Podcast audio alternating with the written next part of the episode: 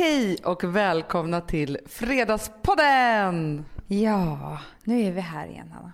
Ja, det var så roligt, för precis nu när vi skulle börja då satt du och bläddrade på Instagram. Vad såg du där egentligen? Du blev så inspirerad. Jag såg Milla Jovovich. Jag såg att hon hade en väldigt, väldigt fin klänning och väldigt fin frisyr. Som jag tycker, jag tittar ju alltid efter frisyrer till dig. Varför gör jag det? Du måste ju tycka att jag är otroligt ful i håret. Alltså det är minst en gång i veckan som jag får ett MMS med min nya frisyr. Men det är bara för att jag hatar mitt egna hår. Det blir aldrig bra, så jag blir så inspirerad när jag kan hitta något till dig i alla fall. För till mig vet jag att det är liksom kört. Men det är bara för att jag är lite mer förändlig och kan tänka mig bara klippa någonting. Men du, nu när jag bestämt mig för att jag ska spara långt, ja, så ser jag otroliga möjligheter. För det första ser det ju det att nu har jag klippt en ganska kul lugg. Det är den jag är lite avvis på också. Ja. Den är liksom modern, för den är liksom inte bara så här klippt utan lite lång och klippt lite över sidorna. Så att det är inte bara lugg. Jag blir sur bara vi pratar om det, för jag vill ha samma. Men sen tänker jag också att det långa håret kommer kunna göra att jag kanske kan raka av håret på ena sidan. Ja, det är din dröm. Har alltid varit. Om jag ställde krav, då skulle den här personen då som jag ställde krav på också kunna ställa krav på mig. Och jag visste inte om jag kunde stå upp för de sakerna. Man måste våga vara tråkig, och jag har svårt med det. Du ligger med den. Jag måste i alla fall få höra hur det är. It takes two to tango. Vi kan väl bara liksom vara hemma, du och jag. Det var det läskigaste jag någonsin överhuvudtaget kunde säga. Vi kanske ska berätta att vi har gjort en systertatuering. Ja, har vi inte berättat det? Jag tror inte det. Det är väldigt kul tycker jag. Alltså vi måste ju visa upp den självklart någon gång också. Men vi kan i alla fall berätta att vi har gjort, du och jag Mera har gjort samma lilla pruttkorv på. Det går inte på. Vi har gjort ett ankare. Ja. Att vi tror på varandra. Vi tror på varandra. Vi är varandras ankare i livet. Lite så kan man säga. Ja, men det är också fint och feminint litet ankare. Så jag känner mig lite så här ball. Och det måste jag säga, Hanna, för jag är ju ingen tatueringsperson. Det har inte varit min grej. Men jag känner mig lite coolare och lite sexigare. Det är faktiskt sant. Men jag vet, men det är därför man vill tatuera sig. För att det är så här, man gör ju ett statement att det är så här, men jag är lite som jag vill, är lite gränslös och lite cool. Ja, men, och jag känner också att jag som tvåbarnsmamma nu så fick jag in lite mer rock'n'roll i livet. Så det behöver man alltid. Gissa hur många tatueringar jag har. Men gissa? Vadå som jag inte känner dig? Ja, men du kanske inte vet exakt. Okej, nu ska jag räkna huvudet då. 6. Fel. Hur många? 10. Va? Ja, jag vet. Alltså jag är ju en riktigt tatuerad person. Berätta om dina tatueringar. Ja, men först har jag ju då en på handleden som jag gjorde när jag och pappa var i Miami. Då kanske jag var 20. Ja.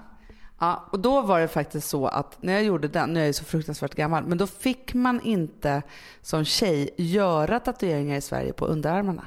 Varför då? Nej, men det var inte liksom, vi var inte där än, utan det var så här, man skulle inte göra det för då kunde man verkligen ångra sig. Nej men.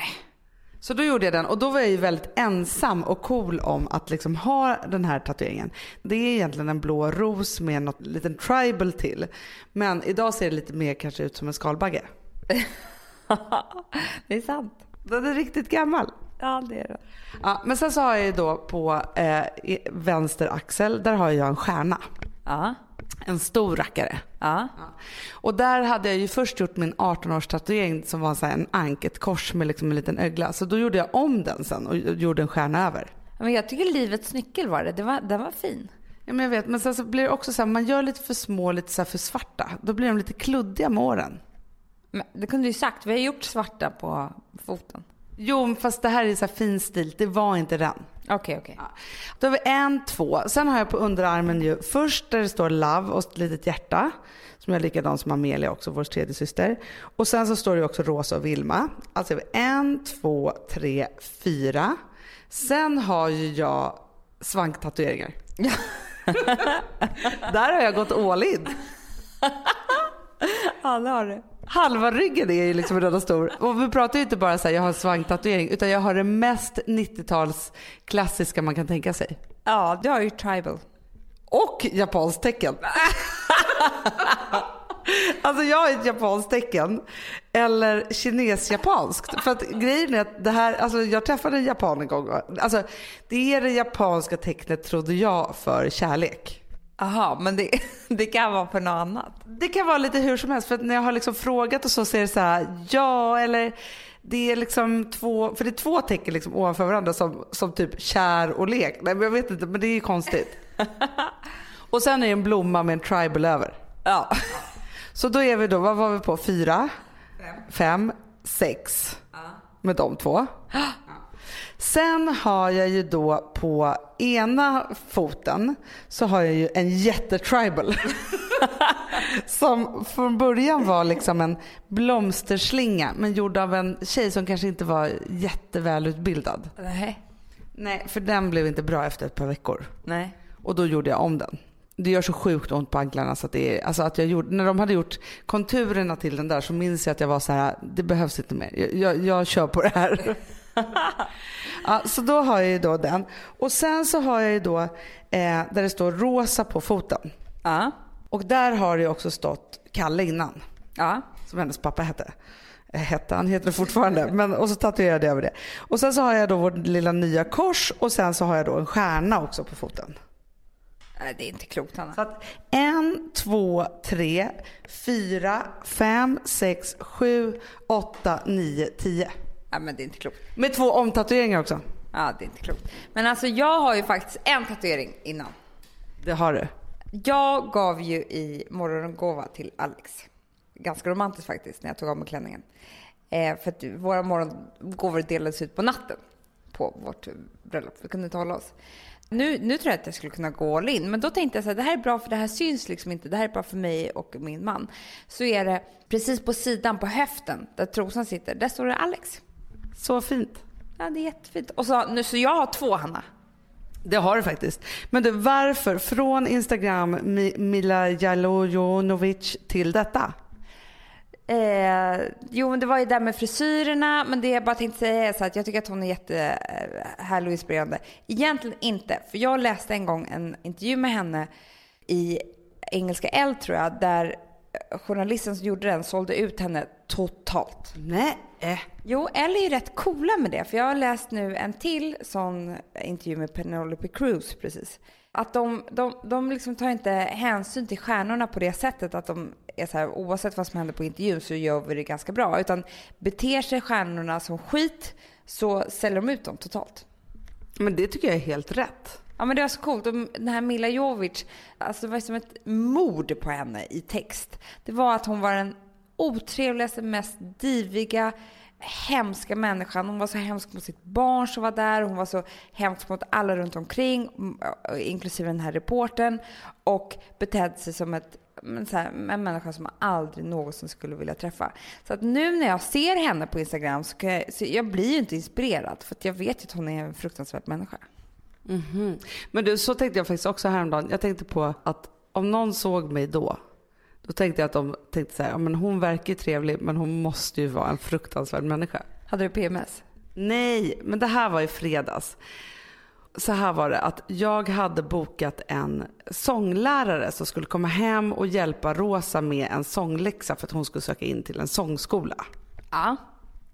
Vi har jättebråttom och det kan man ju säga att det är mitt fel. Mm. För att jag borde verkligen gått lite tidigare från jobbet så att vi hade lång tid på oss och så vidare. Men vi hade lite bråttom, hon skulle komma hem till oss och stod där och vänta. Mm.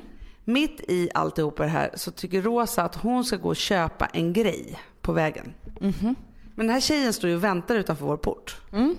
Och du vet ju också så här, stressigt, 2 barn, fredagskvällen där tjejen står och väntar och jag försöker vara så här, jag bara, men Rosa, vi kan gå efter den här timman och köpa den här grejen. Mm. Rosa bestämde sig att hon, nej så är det inte, för jag har lovat henne att hon ska få köpa den innan. Ja. Varpå jag såklart börjar hotas på en gång. Det gör man ju. Ja, så jag hotar ju då med att då kanske vi ska skita i och söka till den här skolan överhuvudtaget. Ja. Och Rosa blir bara surare och surare. Och det finns faktiskt ingen som kan bli så sur från Rosa. Nej. Ja, hennes pappa då kanske. Till slut så blir jag, alltså jag blir helt vansinnig. Jag minns också, det här var så Torsgatan, Sankt Eriksplan där någonstans. Alltså jag tappade typ. Jag bara, Rosa vi måste gå hem nu. Hon står och väntar och så här är och så här. Och Rosa bara, nu är du så pinsam. Och det var jag. Du skrek så där högt så rösten bryts. Så man går upp i falsett och ner och sådär. Ja, men jag trodde också att vi var som en bubbla där ingen såg oss och glömde att det var liksom fredag, rusningstrafik, och nu låter det jättehemskt som att jag skulle hålla på och skrika när ingen ser oss hela tiden. Det är inte så. Men man kan ju göra vissa saker på hemmaplan och kanske spara det. Men jag var bara liksom så här, jag tappade det för det blev för stressigt och för mycket, och hon var för envis och vi var bara alltså så. Jag tappade det. Nej, men och det som jag tycker är värsta när jag tappar det med mina barn, som man kan göra faktiskt då. Man är inte mer en människa. Då är det inte bara så att man är ledsen för att man har skrikit liksom på liksom barnen eller så. Man är ju mest ledsen för att man hatar sig själv. för att man hörde det någonstans och fastnade. Att man hörde det, såg på det som utifrån. Och när man tänker så mår man ju skitdåligt. Ja, men alltså de som såg mig, särskilt de inne i bilarna som inte hörde ens vad jag sa, utan bara såg så här. Du förstår den miden nu när jag säger så. Jag förstår precis. Jag kan säga att så var det precis när mina barn skulle springa ut i fontänen i en park häromdagen. Och jag bara kände så här, jag kommer ju kanske behöva hoppa i, men jag vill inte. Och det var ju också så här vattenfall, förstår du? Så att jag skrek så där högt som man liksom aldrig gör. Alltså, det är så här, Charla! Det var inte alls kul. Men man får ju sådana skamskällningar. Alltså jag får det flera dagar efteråt. För det första så vill jag ju be Rosa så himla mycket om ursäkt. Men jag vill ju också att hon kanske ska be mig om ursäkt också, för att jag ändå har riggat allt upp på det. Sen börjar jag tänka så här vuxna tankar, att det är så här, jo men jag borde ha förutsett det här, att vi skulle ha lång tid på oss, att vi inte skulle bli osams, så det skulle vara lugn och ro. För jag vet ju också så här, om jag är stressad över någonting, det är då det händer, för det är då barnen ballar ur. Ja, nej men så är det ju alltid. Alltså det är ju ens egna fel. Men just där och då så nej, det är inte kul. Det är fan, jag ber om ursäkt till alla som såg mig där vi på den, som fick ju kanske en chock. Men och det kanske var så att det var Milla Jovovich värsta dag i livet. Det vet ju inte vi heller. Nej, men hon kanske hade haft en sån morgon och bara hetsat dit, och sen så försöker liksom bara komma ner i och vara världens härligaste människa. Det vet man ju inte. Nej.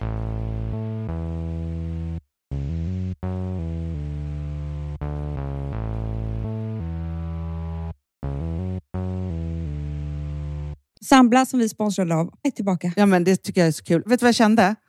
Äntligen. Nej. För att det här behöver man göra om och om igen, och särskilt nu. För det är så här, Sambla är en personlig jämförelsetjänst för lån. Och jämför upp till 40 långivare. Och det är så här, man kan ju inte göra det själv. Alltså ta den tiden och energi och också kunskap att jämföra 40 långivare, Hanna. Nej. Det kan man nästan inte. Nej. Och i dagens klimat, just när det kommer till pengar och lån och sådana saker, så är det ju livsviktigt att man liksom hela tiden tittar efter de bästa förutsättningarna. Och det här hjälper ju Sambla dig med. Och de erbjuder också personlig hjälp med låneansökan. Oavsett om du behöver hjälp så en kort stund eller om du vill ha guidning genom hela låneprocessen, så kan du vända dig till Sambla. Och det tycker jag är så bra. Ja, alltså Sambla, som vi sponsrar av, har ju branschens nöjdaste kunder med 5 stjärnor och 24 000 omdömen på Trustpilot. Det säger ganska mycket tycker jag. Väldigt mycket. Så in och ansök på samla.se. Du Amanda, vi är sponsrade av Polarbröd. Ja, och deras underbara snackmacka. Ja. Alltså det är så mysigt. Polarbröd stödjer ju Friends i deras arbete att motverka mobbing och psykisk ohälsa. Därför har de skapat det här konceptet snackmacka. Man kan ju känna på barnen att det, så här, det kanske har hänt någonting i skolan och så vidare. Men hur man ska börja liksom få dem att öppna sig och berätta saker, så att de inte går med saker som har hänt länge, så är det viktigt att göra det här. Och då är det så att den här snackmackan, den liksom är till för att öppna upp samtal med barnen, hur de har i skolan och på fritiden och så vidare. Så man kan närma sig lite olika frågor. Ja, men jag tycker det är så bra, eftersom att du vet ju hur läskigt det är. Bara, nu ska du och jag sitta och ha ett samtal. Det blir ju ingen. Nej. Men däremot äta en god smörgås och liksom göra någonting samtidigt. Det är mycket, mycket bättre. Polarbröd har tagit fram 3 roliga musikinbjudningar som man skickar då till sina barn, så att de kan liksom, där man bjuder in då till en snackmacka. Så ska man göra den personlig och välja musikstil som barnet gillar. Och sen så är det också så att i låtarna så kan också liksom flertalet personnamn läggas in. Så att det blir liksom ännu mer. Ja, det är så mysigt. Ja. Så att hörni, det här tycker jag är verkligen en bra idé. Så att ta vara på det här nu och gå in på polarbrod.se och läs mer om den viktiga snackmackan. Och så kan ni skicka en musikinbjudan. Så mysigt.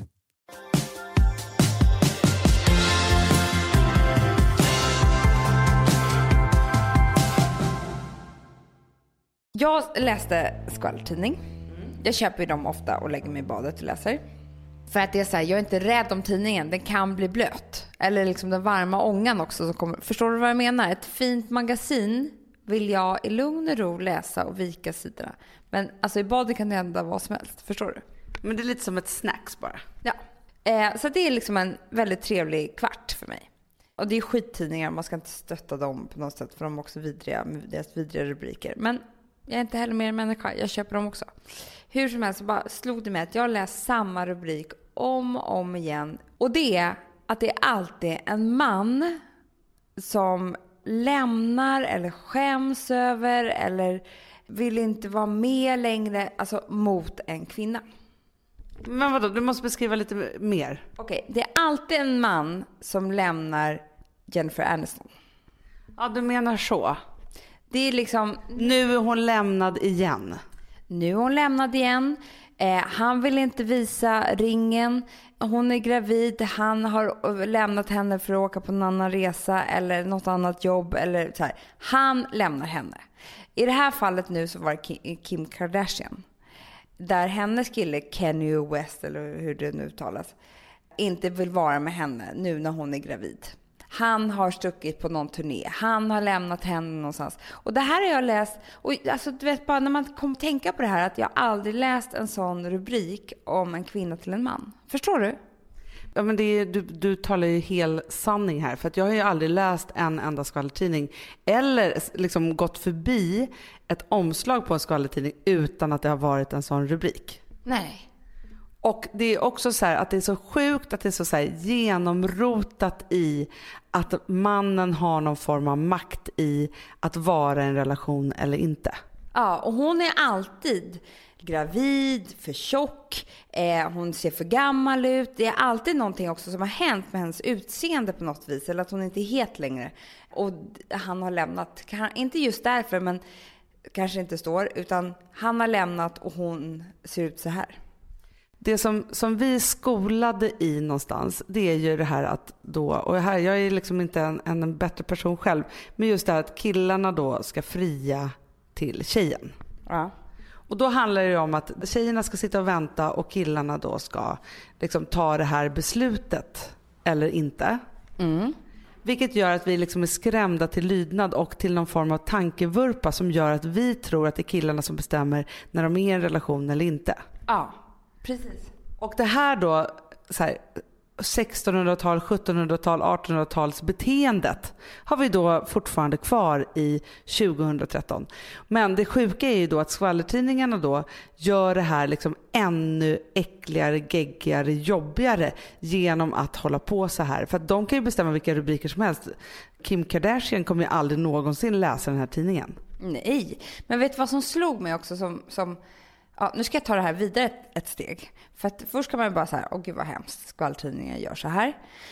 Men det fanns någonting i mig också när jag läste den där rubriken om den här coola rapparen som lämnar då, och det här är ju inte sant såklart, alltså de har hittat på det. Men vi säger att det är så nu då, att han har lämnat henne och hon är ensam hemma gravid för att han åker på någon turné. Så fanns det någonting i mig som kände så här, fy fan för honom. För jag känner igen det där beteendet. Alltså det är inte bara så att vi liksom har gjort upp det för oss själva.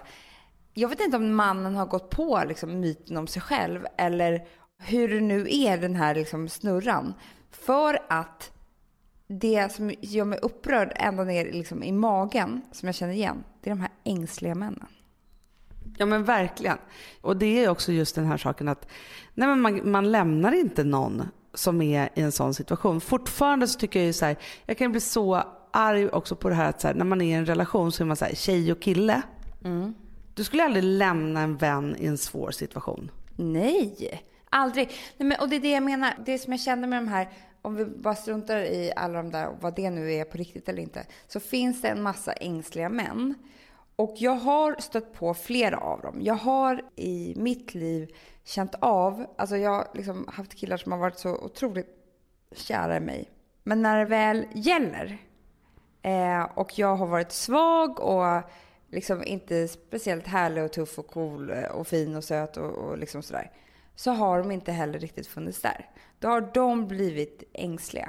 Så jag tror att kanske det här ämnet upprör mig extra mycket. Och jag tycker att du och jag bara också snuddade vid det när vi åkte bil idag och pratade om ängsliga män som inte riktigt vill bli ihop och sådär. Att det är de som ska bestämma det mot kvinnorna. Ja, men det pratar vi om. Och just den här också så här, för att vi är ju nu i en ålder och en värld där det är så här jättemånga liksom har blivit ihop med någon. Alla är så här, skaffa barn och gifta sig åldern och så vidare. Så här. Och sen så är det då några kvar som håller på. Och bland de här männen då som fortfarande liksom är ute där och letar. För att det är väldigt så här uttalat att de faktiskt letar efter någon. Mm. Så är de ju otroligt ängsliga över vem de ska träffa och om den verkligen är rätt för dem. Mm. Alltså man kan tänka så här, men jag vill ha en kille som är sådär. Sen ska det ju också vara den där killen som faktiskt ska stå ut med att jag är så här. Och då måste man ju någonstans mötas i det, och det är härligt. Ja, men alltså, jag vet att du har hört väldigt mycket folk prata om flickvänsmaterial. Du har väl aldrig hört någon säga pojkvänsmaterial? Nej, så det är så här, de killarna är ju som att de är en frizon, men att de ska hålla på och fortfarande välja den perfekta för dem, och det gör man ju, alltså man blir ju ursur när man hör det. Ja, men det är för jävla ängsligt, fy fan säger jag för ängsliga män. Men det som jag tror att man kan göra som en motprestation, det är att vi tjejer, vi måste bara steppa upp. Vi måste göra det. Vi måste bli tuffare, vi måste ställa krav, vi måste liksom, för du och jag pratade ju om det, att både du och jag har varit såna som inte har vågat vara den tråkiga i en relation och säga ifrån eller ställa krav och så här. Ja, men verkligen. Och det var lite det också som så här, innan jag blev mamma. Och man kan ju säga sen, den relationen som jag då gick in i var ju min första så här, riktigt på riktiga vuxna relation. Mm. Jag var ju 27 år, så jag var inte så gammal, jag hade liksom inte hunnit det än. Nej. Och innan dess så var det ju så att jag vågade inte ställa ett enda krav i hela livet. Nej. Vad trodde du skulle hända då? Men jag tror att det var en blandning av, för det första att då skulle man kanske vara den där tråkiga eller så. Men sen var det också en annan som jag har tänkt på väldigt mycket, att om jag ställde krav, då skulle den här personen då som jag ställde krav på också kunna ställa krav på mig. Och jag visste inte om jag kunde stå upp för de sakerna och leverera de sakerna som den här kraven innebar. Du kunde helt plötsligt känna dig otillräcklig? Ja, men det var ju till exempel så här, jag ville ju helst bara vara med mina tjejkompisar. Jaha. Så att om då vi skulle ha någon hemma myskväll och bara göra, alltså så här, jag kunde liksom inte bara så här, hänge mig åt den här killen. Men sen trodde jag nog kanske inte att om jag sa så här, nej men jag vill att du ska äta middag med mig. Mm. Att jag nog skulle räcka till det. Nej, och det är ju sorgligt. Ja, att det var så här, men vadå, liksom så här, skit i att gå ut, vi kan väl bara liksom vara hemma du och jag. Det var det läskigaste jag någonsin överhuvudtaget kunde säga. Ja, men det läskigaste som finns ju när man ställer krav, det är att någon kan säga så här, det här vill inte jag gå med på och lämna. Det vill ju ingen människa vara med om. Men jag tror att det där mellantinget som man själv har levt med, jag vet att många lever så, att man bara försöker följa någon och vara så till lag som det bara går och liksom inte finnas till för mycket, så kommer vi i alla fall vara vi. Men det är inte en riktig relation. Nej, och det var ju det som räddade mig då när jag fick barn. För då var det helt plötsligt så här, att när jag då kom ut som singel, då hade inte bara jag en kravspecifikation, utan jag hade ett barn som hade en kravspecifikation inför min nya kommande partner. Uh-huh. Vilket var så här, men jag kan dejta de här 5 dagarna, för de här 9 dagarna så är jag mamma. Jag måste träffa en person som är hel och ren och vuxen, som inte dricker för mycket och som är så, alltså så här, jag hade massa olika sådana saker som blev så otroligt så här, självklara för mig, för att jag skulle aldrig välja någon som inte var bra för mitt barn. Nej, men du skulle däremot kunna välja någon som inte var riktigt bra för dig. Ja, och det har jag gjort 1000 gånger om innan. Mm. Men vilket gjorde då att jag fick ett så här nyvunnet självförtroende i det. Vilket gjorde att jag blev helt plötsligt en väldigt tydlig person som liksom de här killarna kunde träffa och ta ställning till. För att jag tror att det är den fällan man hamnar i. Ställer man inga krav så blir man helt otydlig. Och då vet inte den andra vad man ska ta ställning till. Och då blir det liksom aldrig något. Nej, men för att det var ju så roligt så här, när vi pratade med Mats här som jobbar med oss. Han sa just det, att det är inte snällt att vara liksom en partner och inte säga ifrån. Man vill ju ha tydlighet så här. Får jag gå på, eller får, det här låter helt sjukt, men liksom så här, vi är 2 barn, alltså då måste man prata på det sättet. Får jag gå på fotboll eller inte på tisdag? Passar det vår familj? Ja eller nej? Är det jag, då är det så här, tummen upp, så jävla kul, då har jag kul på fotbollen. Liksom, är det där sneda leendet som är så här, kanske inte, fast jag vet inte vad hon tycker egentligen, ska jag gå så här, det blir ingenting av det, jag har inte ens kul om 2 timmar när jag är borta. Nej, men alltså det där är, jag tror att det där kan rädda så många relationer. Jag hade ju en relation där det var så här, kvällen började med att allt var roligt, här på klappet, det kanske var några som var inbjudna på middag, vi åt den där middagen, och sen skulle min kille bara så här, ta som ett steg till vänster och försvinna ut, och helt plötsligt så var han bara ute och jag var hemma. Alltså så här, helt shady, man har liksom en hidden agenda, det är det värsta jag vet. Ja, men och jag kan ju vara väldigt mycket så här också, eller jag försöker ju träna på det här, men förr var jag verkligen så att jag ville vara liksom en schysst tjej. Alltså jag vill vara snäll och rolig och så här, jag ska inte förstöra något och jag vill inte vara en kärring eller bitch eller, man hade ju hört då hur killarna pratar om sådana typer av tjejer eller flickvänner. Så att jag vill bara vara till lags. Men det som hände var ju att jag blev ju ledsen. Även fast jag sa gud, gå iväg, ha så kul eller vad det nu kunde vara, så blev jag ledsen egentligen, fast sa inte det. Men sen Hanna, 3 veckor senare när liksom någonting kom upp, då kunde ju det här ha legat och pyrt, alltså blivit enormt stort. Då ville du sticka in kniven på riktigt och bara prata ut om det här och bråka om det. Nej, men kanske göra slut. Alltså förstår du, det tog liksom sådana enorma proportioner. Om jag samlade 10 sådana på hög, som faktiskt kanske egentligen inte var hans fel. Men det är lite så här, när jag pratar om liksom så här, min förra relation, och folk bara, gud vad hemskt, du är inte arg, så är det så här. Men jag är inte det. Någonstans så känner jag ju så här, visst att någon är så här helt dum i huvudet mot en, det är en sak, och gör liksom uttänkta dumma grejer. Men däremot så vet jag ju också att jättemånga av de sakerna som blev jättetråkiga när vi hade skilt oss, hade jag kunnat säga nej till, och jag har också ett ansvar i det. It takes two to tango. Verkligen. Och då är det så här, visst om någon bara så här går och bedrar någonstans, men det kan man inte göra så mycket åt, och det är bara så här dumt. Ja, det är klart. Men om någon säger så här, vi tar alla pengar vi har och köper en lyxbil fast man vet att man måste betala räkningar. Då kan man faktiskt säga så här, nej. Ja, men jag kunde inte det. Nej. Och det som är, och det ser jag nu massor liksom av relationer runt omkring mig, att de har varit ihop länge och det händer saker och folk ska separera och hit och dit så här. Om man bara tittar på det jättefort så kan man säga så här, men gud, han är bov och hon är inte det, eller vad det nu kan vara.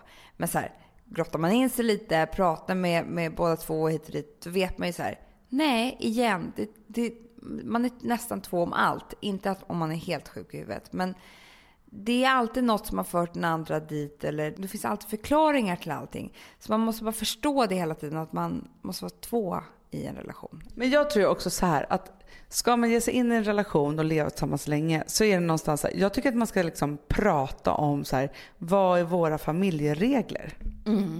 Och när man ska få barn så är det så här, vad har vi för regler egentligen liksom för barnen? Så att man också så här, blir som en enad front. Desto bättre tydliga gränsdragningar det finns, ju bättre blir det för alla. Det tycker jag man också ska ta i sin relation, för det kanske är självklart just med barnen. Ja, men att våga vara tråkig också, för det kan jag känna ju samma sak med barnen.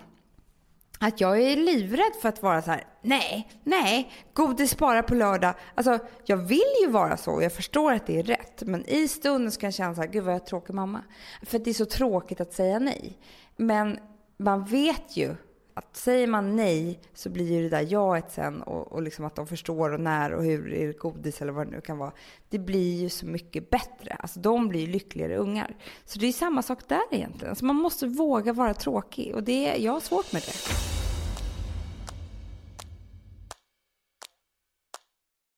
Alltså vi som har sådär Bosch, har du testat i maskinen nu? Snart är det jag som kommer lägga upp en limpa på Instagram. Är det så? Ja. Är det så? Det som har varit så svårt för mig, Amanda, det är ju att bakning, alltså så här, matlagning, då kan man göra lite hejsan hoppsan. Bakning är kemi. Ja, och vet du vad som också har varit svårt? Det är ju att du kan inte så här, alltså tomatsås så kan du ju salta och peppra och allting med tiden och smaka av. Det är svårare med en deg alltså. Vi är ju sponsrade av Bosch nya köksmaskin serie 6. Och den är extra smart. Och det är tur för mig, kan jag säga. För att det är så här att först så liksom, man väger sina ingredienser direkt i bunken. Ja, och det här läste jag om. För det var något recept jag skulle göra. Det var så här, ta inte med decilitermått eller så. För att det blir inte samma. För då trycker man, det är inte samma vikt. Nej, men alltså det kan bli, liksom det kan bli jättefel. Ja. Alltså, så. Ja. Men då gör man ju det så här. Det är ett geni. Ovanpå maskinen. Så mysigt, man känns så duktig. Sen finns det ju en integrerad timer. Och då är det också så här, alltså förstår du, för det här är så här, alltså de som bakar mycket är väl så här, ja, man har en hushållsvåg. Jag har aldrig haft det än. Nej, men också Hanna, det här som jag har alltid tyckt att det är så svårt, typ att vispa äggvita. Jättesvårt. Det är för svårt. Men det behöver inte jag kunna, för det kan min serie 6 köksmaskin från Bosch. Ja, nej men alltså den är underbar. Hörrni, det är också så här att, för det här är ju en jättebra investering. Men just också eftersom det är en investering och man vill verkligen att det ska funka, så är det så bra, för man kan prova 100 dagar hemma med fri returrätt. Mm. Så. Alltså för att Bosch, de är så säkra på att du blir nöjd. Så de kan erbjuda det. Och jag tycker verkligen, alltså nu när ni ska möta våren, in och läs mer på Bosch köksmaskin serie 6 och köp den hos Power. Det kommer bli en underbar sommar. Woof, woof. Woof. Det vet vad det betyder på hundspråk. Det betyder att jag är hungrig. Jag vet, men vet du? Nej, jag är sugen på Prima Dog. Det. Vi är sponsrade av Prima Dog. Ja. Det är vi. Men du är ju bara hungrig på Prima Dogs mat. Alltså jag tror att det är så gott att vi skulle kunna äta det, Hanna. Verkligen. Ja, men alltså så här, de har ju nu också, sen vi hade, började vårt samarbete, så har de nu uppdaterat sitt utseende. Mm. Och gjort väldigt nya, snygga förpackningar med inspiration från den nordiska naturen. Ja, för det är Taste ju det. Of Nordic Happiness. Exakt vad jag skulle säga. Och de bryr sig verkligen om hundar, Hanna. Alltså de gör det. De vill att de ska få leva ett långt, aktivt och glädjefyllt liv. Och därför har de skapat de här produkterna som är väldigt snälla för magen. Och det måste man tänka på med små woofsystarna. De vill vara bekymmersfria. De vill inte ha ont någonstans. Nej, men det blir också så att hundägarna blir också bekymmersfria. För annars kan man ju vara så här, behöver du gå ut nu eller inte? Har du ont i magen? Du, alltså hundar kan också ju inte prata. Också på mina mattor blir bekymmersfria. Ja, det är så bra. Om man nu ska prata om sånt. För hundmaten från Prima Dog, de innehåller ju alltid mycket kött och är alltid fritt från vete. Mm. Och det finns ju också spannmålsfria alternativ om hunden har extra känslig mage. Ja, alltså hörni, ni testar, er hund måste få testa det här. Och ni hittar ju Prima Dogs produkter i er lokala matbutik eller hos återförsäljare online. Ni kan gå in och läsa mer på primadog.se. Taste of Nordic Happiness. Puff!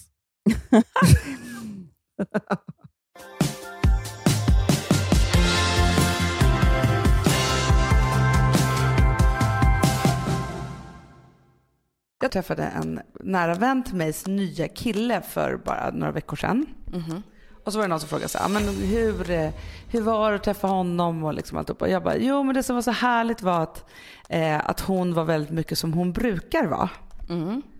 Och sen så har jag tänkt jättemycket på det här, så kände jag så här, ja det kan ju vara fint och bra, för att man vill ju att den killen som ens vän träffar eller den tjej som ens vän träffar ska kunna vara väldigt mycket sig själv, det vill man ju såklart. Mm.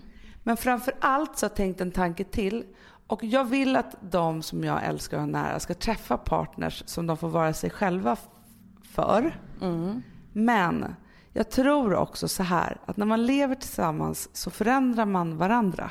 Mm. Och man förändras och kanske blir mer lika varandra och så vidare. Så min ultimata dröm från och med nu, det är att mina nära och kära, de jag bryr mig om, och alla ni också, ska träffa någon som förändrar en bra. Man vet heller inte så här, att vara sig själv. Det kanske inte är så att jag vill exakt vara den som du kallar vara mig själv. Alltså det kan ju vara så att jag är ouppfylld liksom. Men att jag skulle, om jag då träffar min stora kärlek, bli den som jag vill vara. För jag hatar också det där när man hör folk som pratar om andra människor som har förändrats när de har träffat någon, som säger så här, men det är helt sjukt.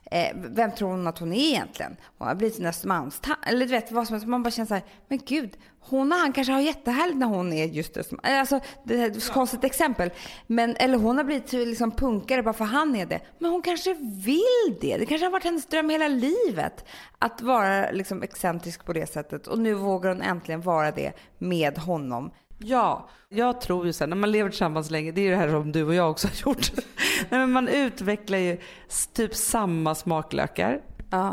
Man utvecklar liksom någon form för så här sinne och färg och liksom massa saker. Man börjar tycka om samma saker. Där kan jag fortfarande bli full i skratt åt. Om vi ska släppa in vår mamma och pappa som ändå har levt tillsammans i 25 år i samma affär. Ah. placerat ut en grej som vi tänkte så här, det här är lite Stina och Bengit. Då skulle båda gå direkt fram till den och tycka, alltså deras hem ser ju väldigt lika ut och deras färgskalor är likadana. För de har ju levt tillsammans från de var liksom 25 till 50. Ja, men det var faktiskt en vän som jag fick höra hade sagt det om mig för inte så länge sedan. Att gud vad Amanda förändras när hon träffade Alex. Och det skulle vara att hon var något dåligt. Eller jag vet inte om det var dåligt, men jag hade liksom, man får tydligen inte göra det. Och då kände jag, så sa jag till den här kompisen som jag fick höra av, tacka fan för att jag förändrats när jag träffade honom. Alltså jag har blivit mamma, jag har fått 2 barn, börjat leva mitt liv med en person som jag inte kände förut, och vi har mötts liksom, och vi har varit med varandra varenda timme och minut i 5 års tid. Vi har upplevt helt nya saker, jag jobbar med helt andra saker, liksom mycket på grund av honom. Det är fan så klart att jag har förändrats. Ja, men, och det är ju helt underbart, för alla de här sakerna som du radar upp nu gör ju mig helt rysig, för det är helt otroliga, fantastiska saker. Det är klart inte du kan vara Amanda som du var innan. Nej, men det är faktiskt något fult när folk säger att sen hon träffade honom eller sen han träffade henne så har han förändrats. Men det är ju lite som så här, som om någon får mycket pengar, ja, då är det fult för då har man förändrats. Eller om någon skulle bli kändis, ja. Alltså så här, det är lite det här, så här när man har fått en bonusgrej i livet och förändras på det. Det är det som gör att folk verkligen tycker att det är dåligt på något sätt. Ja, men det var ju precis det jag hörde om en annan tjej som hade träffat en kille med lite mer pengar. Och hon hade börjat köpa så här dyra sjalar runt halsen. Och det var ju inte hennes stil, liksom, sa de här tjejerna. Och jag bara, men gud, det är väl skitkul att hon har de där sjalarna som kostar jättemycket pengar för hon har träffat honom och blivit kär i honom. Alltså... Nej, men det får inte hon göra. Då måste hon ha exakt samma i samma prisklass som hon hade in. Alltså förstår du vad snål man är mot andra människor? Ja, och det är där man önskar bara att man kunde strunta i det fullständigt. Sen är det klart om någon förändras till att liksom försvinna helt och liksom inte liksom synas överhuvudtaget och bara liksom tappa bort sig själv. Jag brukade ju säga det förut, och det här måste jag ändå säga att jag faktiskt har släppt det, men i min förra relation så sa jag så här, att jag var tvungen att ta tag i mig själv var 3:e månad, för jag visste inte vem jag var längre. Nej. Jag tappade liksom, jag menar, all färg och, alltså så här, jag levde med en person som var så stark att jag själv knappt fanns. Precis. Och det där kan jag också tycka är helt fantastiskt, när det är så här, helt plötsligt kommer man på att nu lever jag faktiskt med någon där jag aldrig behöver fundera på vem jag är. Nej. För att jag får vara så mycket jag som jag bara är. Så att det är liksom, där kan jag vila. Och också sådana saker som att helt plötsligt så får andra saker ta plats och så vidare. Så det där är så himla viktigt, att man släpper loss och låter sig förändras till det bättre med den där. Och struntar i vad alla andra säger. Ja, alltså det är väl på tiden att vi struntar i vad alla andra människor tycker om varandra. Alltså jag läste gud vad jag läste intervjuer. Vi sa ju det. Du har varit i Paris, det har vi inte pratat om någonting. Nej, men det är det som har hänt. Jag har suttit på ett plan i 3 timmar och läst tidningar. Så när med 2 barn gör man det liksom på det sättet. Då läste jag i alla fall en intervju med Rihanna. Oj. Ja, och hon är ju ung och man kan känna ibland att hon är ute på glid. Liksom vad det gäller att hon kanske inte mår så bra när man läser vissa rubriker och sådär. Men i den här intervjun så sa hon i alla fall några saker som jag fick kraft av. För hon har ju Instagram, hon har Twitter och sådär. Och då så frågade den här reportern, men hur känns det liksom att folk kan följa ditt liv och du lägger ut allt? Så hon sa, men jag lägger ut allt där. Och det vore ju helt sjukt om jag gick och brydde mig om vad en massa människor som jag inte känner tycker om mig. Alltså jag får inte ta in det i mitt liv, för då blir jag ingen. För det är för många människor, för många viljor som då skulle göra mig till en person. Alltså jag skulle aldrig ens kunna hantera det. Jag skulle inte kunna liksom göra alla till lags ändå. Så det är lika bra att jag bara är mig själv och lägger ut alltihopa. Och sen skulle jag addera då att jag skulle liksom försköna alltihopa och ljuga lite grann. Då skulle jag bli en ännu sämre person. Så det är lika bra att jag bara kör sanningen. Och så får folk tycka vad de vill om det. Och så får jag strunta i det. Det blir bäst så. Och tänkte jag så här, gud vad skönt. Ja, men att bara inte ta in det som att den världen inte finns. För det är ju för många människor om man heter Rihanna. Ja, men det är såklart. Men jag bara menar att nu har hon ju jättemånga följare. Men det har man om man liksom bor i en småstad och alla som tittar på en eller tänker på en eller tycker någonting om en där också. Man kan ändå inte göra alla dem till lags. Verkligen inte. Jag tycker att det är underbart. Jag tycker att det är ett underbart slut på den här podden. För att egentligen så är det så att om man ska sammanfatta den så har vi bara pratat om vikten av att vara tydlig, ställa krav, göra precis vad man vill och inte bry sig om vad andra tycker. Ja, och inte vara ängslig, för att det är också ängsligheten som gör att folk så här, men gud, nej, men hon vill nog inte leva riktigt sådär för att nu hon så... Det är det som gör att skitsnack eller vad nu kan vara. Står man upp för sig själv och så här, nej men gud, jag förändras när jag träffade min kille, eller jag vågar ställa krav på honom eller henne eller vad. Det är ingen som undrar någonting. Jag ska ge er en sista övning också. Om ni ser någon som ni tänker så här, ni känner ett sting av avundsjuka. Det är en snygg sjal, eller det är ett par örhängen, eller några kanske har köpt ett urdyrt hus, eller det kan vara lite vad som helst, eller blivit ihop med den där snyggaste killen. Så tänker man så här, fan också, den där, ska den ha det? Och så börjar de där liksom gnaget i hjärnan börja, som vi är så vana med. Vänd då det istället och tänker bara så här, fy fan vad kul för den skull. Alltså, jag skulle bli så glad om jag fick såna här örhängen. Eller bara fått bli ihop med den där killen, bara tänkt så här, herregud, om det är ens kompis, fråga så här, du ligger med den. Jag måste i alla fall få höra hur det är. Ja, precis så. Nu försöker vi alla leva efter det här. Vi blir bättre människor från och med idag. Mycket bra. Puss och kram, vi syns på stan. Hej!